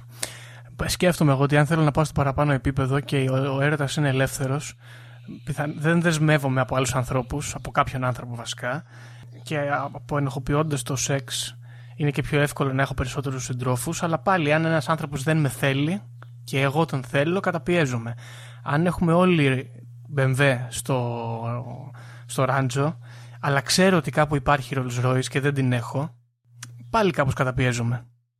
Δηλαδή καταλαβαίνω το ότι είχαν κλειστεί σε ένα ε, εσωτερικό, ας πούμε, σε μια εσωτερική κοινότητα και μπορεί να εξομαλύνονταν οι ανισότητες εκεί μέσα ή να διαγράφονταν, αλλά είχε τη γνώση της ανισότητας ξέροντας τι συμβαίνει κάπου αλλού έξω. Ναι, εντάξει. Τέλος πάντων. Αλλά αυτό. Δεν ξέρω κι εγώ πώς θα μπορούσε να δουλέψει. Αυτή ήταν κάπως η λογική του Μπαγκουάν. Επίσης ήταν πολύ ανοιχτός σε ιδέες που είναι ακόμα περίεργες. Τουλάχιστον δεν είναι ευρέως αποδεκτές, όπως η ευθανασία, η ευγονική. Ναι, δηλαδή πίστευε ότι στο Ρασνής Σπουράμ ίσως ήταν το ιδανικό να διαλέγουν ποιοι έχουν τα καλύτερα γονίδια, ας πούμε, και να, να παράγονται μόνο αυτοί. Είχε διάφορες τρελές ιδέες και νομίζω ότι δείχνει ένα μοναδικό πράγμα, το οποίο δεν το έχουμε συνηθίσει. Τέλος πάντων, ο Μπαγκουάν είναι ένα μοναδικό πράγμα. Είναι ένας από τους ελάχιστους Ανατολίτες που προσπάθησε να το συνδυάσει όλο τον εσωτερικισμό, ας πούμε, της Ινδίας με το θετικισμό της Δύσης. Τουλάχιστον yeah. Ναι. αυτό το πράγμα, το πράγμα είναι νομίζω σχεδόν μοναδικός. Από την άλλη μεριά, πολλοί Ευρωπαίοι προσπάθησαν να το κάνουν αυτό. Να συνδέσουν το, το δυτικό έτσι, θετικισμό με την Ανατολή. Ναι, Εντάξει, ναι. ο, ο μόνος άλλος νομίζω ίσως είναι ο Σουζούκι, αλλά ο οποίος σαν συγγραφέας, ας πούμε, προσπάθησε λίγο να φέρει το Ζεν πιο κοντά στη Δύση, αλλά δεν προσπάθησε να ενσωματώσει στοιχεία του θετικισμού. Κράτησε ένα παραδοσιακό Ζεν στοιχείο, αλλά Κοίταξε, επίσης το κίνημα των Ραζνής είναι μια αίρεση, αν μπορούμε να την πούμε, η οποία δεν πήγε πολύ στραβά για το αμέλη της. Σε Ναι. αντίθεση με άλλες που έχουμε εξετάσει. Δηλαδή, ούτε πεθάναν οι άνθρωποι, ούτε τους ληστέψαν τα χρήματα και τα χάσανε όλα. Ε, και τελικά δεν σκοτώσανε για κανέναν. Όπως δεν, θυμάμαι, δεν υπήρχαν θύματα από τη Σαλμονέλα. ε, ε, βι- βιώσαν από, όσο, όλοι. από όσο διαβάζω, δεν πέθανε κάποιος, ναι. Πάντως αρρωστήσαν, δεν θυμάμαι, γύρω στα 700 άτομα. Ναι, εντάξει, του πετσοκόψανε. Αυτό τα πετάγανε μέσα στα, στα μανάβικα τώρα, δηλαδή, όποιο πάρει ο χάρο. Εντάξει. Α, κοίτα, ανέμακτη η αίρεση. 751 άτομα δηλητηριάστηκαν. Ναι. Ναι, όχι, ε, βασικά δεν πεθάνανε γιατί μπορούμε να το πούμε με σιγουριά γιατί οι κατηγορίες που βλέπω εδώ είναι second degree assault και attempted murder. OK. Οπότε δεν πέθανε κάποιος. Ε, ναι, τέλος πάντων, αυτή είναι η αίρεση του Rajneesh Movement που έστησε ο Μπαγκουάν. Και είναι μια ιστορία πάρα πολύ ενδιαφέρουσα γιατί είναι πρωτοποριακή όσον αφορά τις αιρέσεις. Δηλαδή, θα, θα μπορούσε να πει κάποιος ότι πρωτοποριακό μπορεί να μοιάζει και το Heaven's Gate. Γιατί σκάει κάποιος και σου λέει για πύλες στον ουρανό και τέτοια. Αλλά δεν λέει τρελά πράγματα αυτός εδώ. Δεν λέει, ξέρω εγώ, κουκουρούκου, μπανάνα, ξέρω εγώ και τέτοια. Ε, μιλάει, ρε παιδί μου, για εσωτερικισμό και καπιταλισμό, ξέρω εγώ, και πώς θα το φτιάξουμε. Τα μπλέκει λοιπόν ωραία, φτιάχνει το δικό του, είναι πρωτοποριακό, δουλεύει και δουλεύει και στο επιχειρησιακό κομμάτι, το οποίο είναι σημαντικό, και από ό,τι φαίνεται για, του, για τα μέλη δουλεύει και στο εσωτερικό κομμάτι. Δηλαδή το βρήκανε το ζεν τους κάποιοι, υποθέτω, σε έναν βαθμό. Ναι. Γιατί τουλάχιστον έτσι φαίνεται να λένε. Και εγώ έτσι από συνεντεύξεις που έχω δει, αυτή την αίσθηση έχω αποκομίσει. Και παρότι πήγε να στραβώσει το πράγμα, δεν είχαμε και θύματα. Το οποίο είναι πάντα καλό. Βέβαια, εντάξει, μαλακ... εγώ συμφωνώ που οπλίστηκαν, να δω- δώσω την προσωπική μου άποψη. Συμφωνώ που οπλίστηκαν. Εντάξει, αυτό τώρα με τη Σαλμονέλα ήταν λίγο έως πολύ χοντρομαλακία. Ναι, σωστό. Ε, ξεφύγανε εκεί. Πιστεύω είχαν ξεφύγει και εσωτερικά, τους είχε πιάσει το άγχος. Πιστεύω ότι κάποια άτομα, ξέρεις, δεν ξέρω αν η Σίλα απαραίτητα, αλλά κάποια άτομα είχαν αρχίσει και είχαν συμφέροντα που ήταν λίγο διαφορετικά μέσα. Γιατί αναγκαστικά όταν φτιάχνεις μια τέτοια κοινότητα, μιλάμε για πόλη κανονική τώρα. Ναι, η οποία μεγαλώνει και Έτσι. πολύ πιο γρήγορα από ότι το κομματάρι. Ναι, και μεγαλώνει γιατί είσαι ανοιχτός ουσιαστικά σε μετανάστες και καλή συνέχεια, ελάτε. Ναι. Ε, και υπήρχαν κάποια συμφεροντάκια εκεί μέσα τα οποία ξεφύγανε και καταλήξαν σε αυτά τα τρομοκρατικά χτυπήματα, ας πούμε.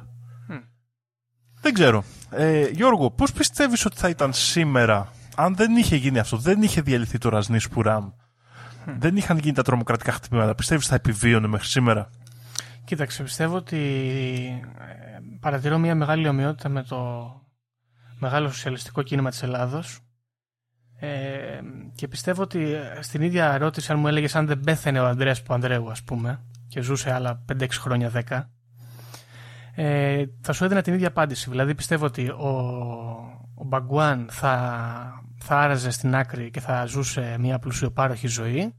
Αυτό το συμβούλιο με τη Σίλα και τους υπόλοιπους από κάτω από αυτόν θα κουμάνταρε τη φάση και θα την έκανε λίγο πιο corporate και λιγότερο true. Και σιγά σιγά θα σταματούσε να είναι τόσο πολύ community όπως το είχαν στήσει στην αρχή και θα γινόταν ένα πράγμα λίγο τουριστικό περισσότερο στο τέλος. Και κάπως έτσι ας πούμε το φαντάζομαι. Δηλαδή στο τέλος τέλος φαντάζομαι να είναι σαν ένα gated community με τουρίστες. Κάπως έτσι. Οπότε δεν ξέρω, ίσως τους, πήγε και, τους βγήκε σε καλό γιατί έμεινε λίγο πιο true η φάση. Ποιος ξέρει. Δεν ξέρω. Πάντως ε, σε τελείως ας πούμε πώς το λέμε σε, α- από άποψη συγχρονικότητας να πούμε ότι το Ραζνί Σπουράμ φτιάχτηκε το 1981 Μπράβο. ένα χρόνο πριν ε, βγει ο Ανδρέας Παπανδρέου στην Ελλάδα και τελειώνει ουσιαστικά οριστικά η φάση εκεί πέρα και οι κάτοικοι το- διαλύεται το Ραζνί Σπουράμ το 1900 αν θυμάμαι καλά 88-89 δηλαδή έμειναν λίγα χρόνια Ναι. οι περισσότεροι εκεί αφού του είχε φύγει η Σίλα και ο Μπαγκουάν. Ε, αυτό το θυμάμαι σίγουρα, δεν θυμάμαι αν ήταν το 89 ή το 88. Ε, και Γιώργο, θέλω να σου πω, γιατί μιλάμε για αντίστοιχη περίοδο τώρα εδώ με τη σοσιαλιστική κυριαρχία στην Ελλάδα. ναι. Ε, και θέλω να σε ρωτήσω, γιατί είχαμε και σε μια πρόσφατη συζήτησή μας και έχω αρχίσει και το κρατάω αυτό σαν στοιχείο, ότι εκείνη τη δεκαετία του 80 είχαμε την έγερση των μεγάλων σοσιαλιστών πολιτικών, ας πούμε, κλπ. Και παρόλο που ο Μπαγκουάν δεν ήταν σοσιαλιστής. Όχι, ήταν full καπιταλιστής. Ήταν full έτσι φιλελεύθερος γούσταρε. Έτσι, Μάργαρετ Θάτσερ και τέτοια γούσταρε. Ε, εγώ όμως τον βάζω στη γενιά αυτή των μεγάλων σοσιαλιστών ε, πολιτικών κατά μία έννοια. ναι. Και ήταν πολιτικός, σαν αρχηγός της πόλης του Ραζνισπουράμ. Σωστά, θα μπορούσε να τον πεις και δήμαρχο ίσως. Τον βάζω δηλαδή στην οικογένεια με τον Καντάφη, ξέρεις, με τέτοια πρόσωπα. Α, θες να τον βάλουμε στο παρεάκι με Ούλου ναι, πάλι με Καντάφη, τον, με Ανδρέα Πανδρέου. Τον βάζω σε αυτό το παρεάκι, δεν ξέρω.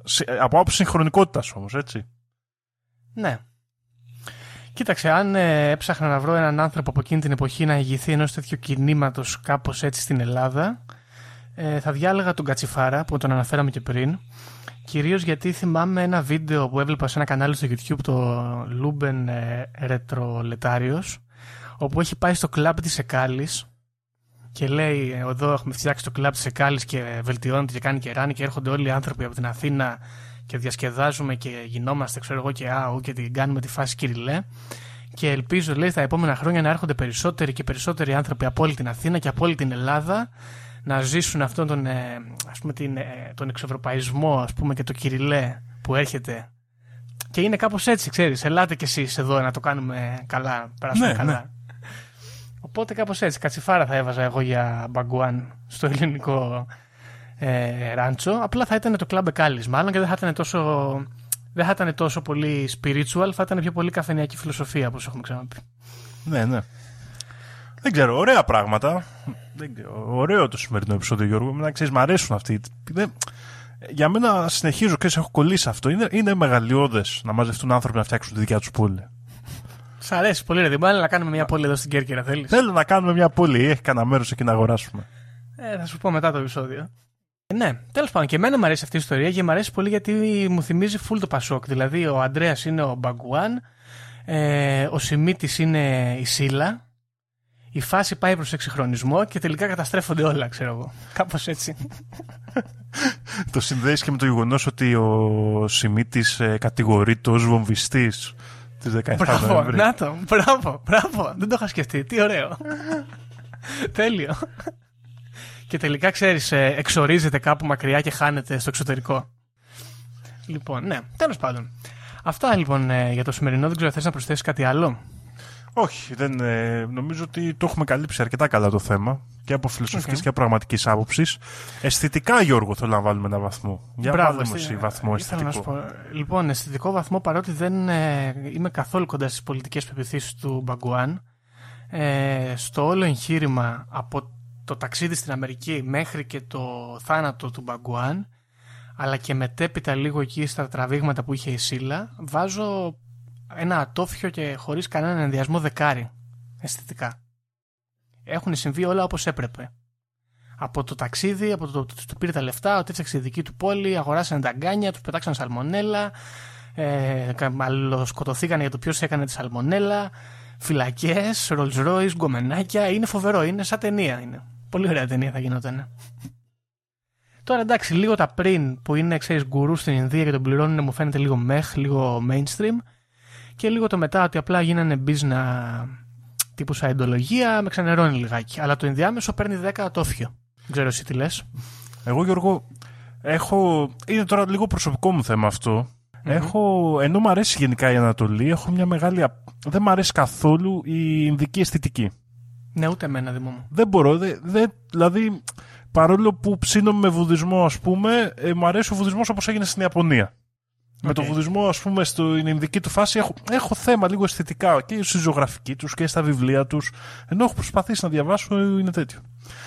Για μένα ο Μπαγκουάν Ρασνή είναι ο μόνος άνθρωπος από την Ινδία που με έκανε να το εκτιμήσω λίγο αυτό. Okay. Προσωπικά. Οπότε για μένα καταλαβαίνεις ότι αισθητικά παίρνει 10 στα 10. Okay. Και από εμένα. Και ακόμα και αυτές τις φορεσιές έτσι που φορούσαν όλα πορτοκαλί που ήταν έτσι σαν χάλια εντωμεταξύ. Δεν... Σαν, σαν, σαν φυλακισμένοι ήταν. Ναι, ήταν σαν φλε- Δινόντουσαν και όπως να είναι. Δηλαδή, ο ένας φορούσε πορτοκαλί βρακί. Η άλλη φορούσε, ξέρω εγώ, πορτοκαλί, μια κάλτσα και σουτιέν και τίποτα άλλο. Ο άλλος φορούσε ένα φανελάκι που το είχε βουτήξει σε ντομάτες για να γίνει πορτοκαλί. Ήταν όλοι έτσι σαν παρατημένα εκεί πέρα.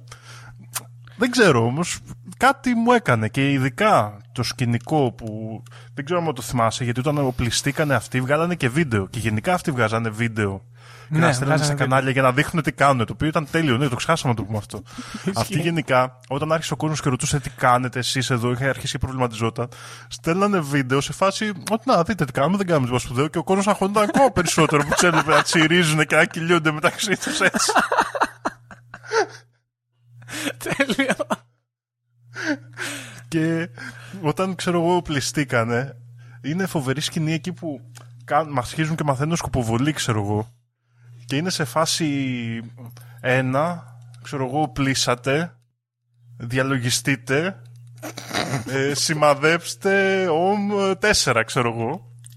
Και είναι, είναι Τέλεια. φοβ- φοβερό σκηνικό αυτό, δηλαδή είναι...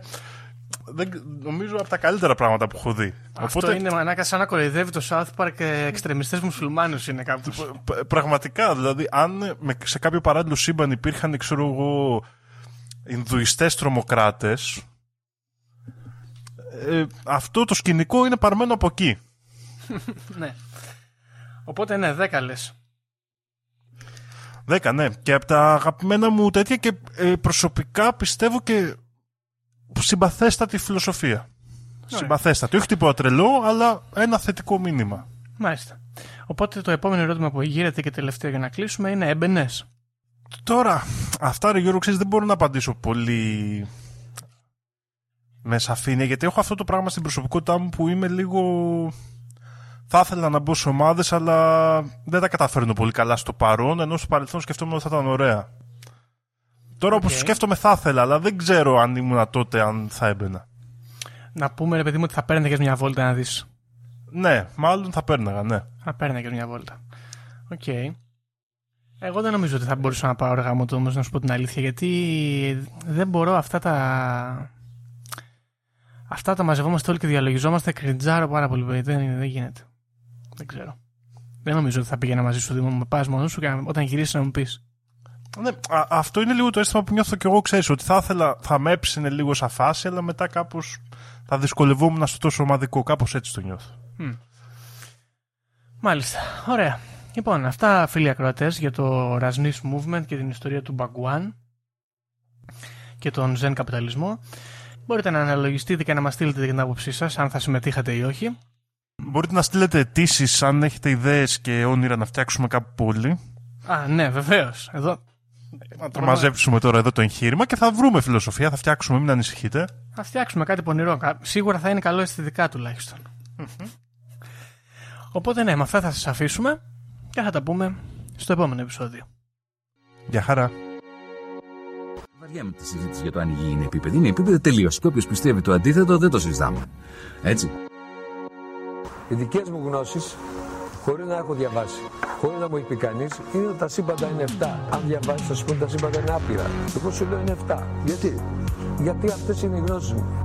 Βρισκόμαστε σε ένα μάτριξ, ε, σε ένα πλασματικό εικονικό κόσμο επειδή ανέβηκε στον ημιτό και του τόπου ένας εξωγήινος. Πραγματική ιστορία κύριε Υπουργέ. Αλλά τότε που να κάνω εκπομπή; Θα μας έχουν κλείσει φυλακή με αυτά που λέμε. Τότε είναι ο ταξίτης. Mark my word.